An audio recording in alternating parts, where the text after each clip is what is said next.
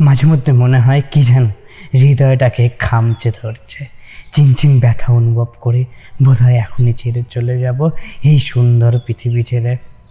মাঝে মাঝে ভাবি, চলে গেলে ভালোই হতো, তাই না? কোনো আঘাত এতটা কুড়ে কুড়ে খেত না, এতটা অন্তর্দহনে হতো না। তোমার জন্য তোমার জন্য ভিতর বাহির পুরে কয়লা হতো না। ইঁদুর তার চিকন দাঁতে যেভাবে কাঁথা বালিশ কাটে বুকের ভেতর যন্ত্রণার ইঁদুরটাও হৃদয়ের ক্ষতটাকে কুটে কুটে বড় করছে, পুরো কেটে ছিঁড়ে ক্ষত বিক্ষত করে দিচ্ছে। একদিন পুরো হৃদয় জুড়ে ইঁদুরের রাজত্ব হয়ে যাবে। যন্ত্রণার আঘাতে লাগা মহিন হয়ে কুঠারঘাত হব আমি। হ্যাঁ আমি সেদিন সেই যন্ত্রণায় আস্তে আস্তে শেষ হয়ে যাব। সব কিছু তো নিয়ম মেনে চলে। কেবল এই ভালোবাসাটাই কোনো নিয়মে চলে না। নিয়মের বেড়া জালে আবদ্ধ হতে চায় না। দিন দিন এই পাগলামি বেড়েই চলেছে। এই পাগলামি বেড়েই চলেছে। বৈশাখের ছোঁয়ায় পুরো পৃথিবীর গায়ে পুরনো সব কিছু ছেড়ে নতুন রূপে সাজছে এই পৃথিবী। তুমি কি পারো না এই বৈশাখীর মতন সব কিছু ভুলে গিয়ে নতুন করে সে যে পুরনো ভালোবাসার কাজে ফিরে আসতে?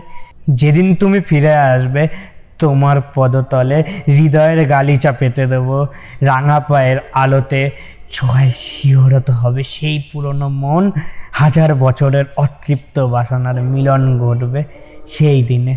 আর এত হাজার শব্দের মাঝখানেও আমি আমার গল্প বলব। বিদায় বন্ধু, দেখা হবে এমনই একটা গল্পের যেদিন আমি তোমার গল্প বলব। আর তুমি শুনবে।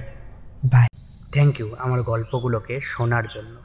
যদি এই রকম গল্প আবার শুনতে চাও তাহলে ফেসবুক ইনস্টাগ্রাম বা ইউটিউবে গিয়ে সার্চ করতে পারো। At the rate I T Z M E K U triple A L it's me Kunal at the rate it's me Kunal search করলে কুনাল দাসের প্রোফাইলটা পেয়ে যাবে। সেই প্রোফাইলেই না তোমার সব গল্পের ঠিকানা দেওয়া আছে।